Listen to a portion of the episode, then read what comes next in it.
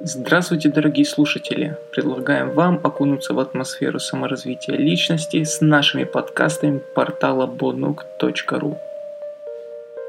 Сегодня мы узнаем о внутренней мотивации – Каждый, кто хочет продолжать расти, развивать способности и приумножать свои таланты, должен постоянно стремиться к тому, чтобы превзойти свои прошлые достижения. Он должен быть готов использовать любую удобную возможность для личностного роста и прогресса в своей профессии или бизнесе.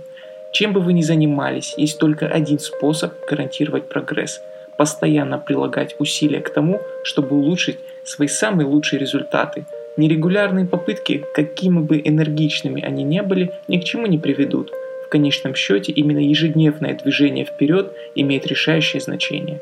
Тот факт, что вчера мы прекрасно поработали и сделали что-то выдающееся, не означает, что сегодня можем почивать на лаврах.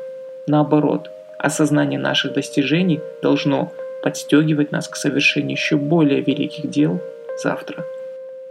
Мы никогда не должны позволять себе или кому бы то ни было пошатнуть нашу уверенность в себе, поскольку это основа любого успеха. Если мы утратим этот фундамент, то сломается вся структура нашей жизни.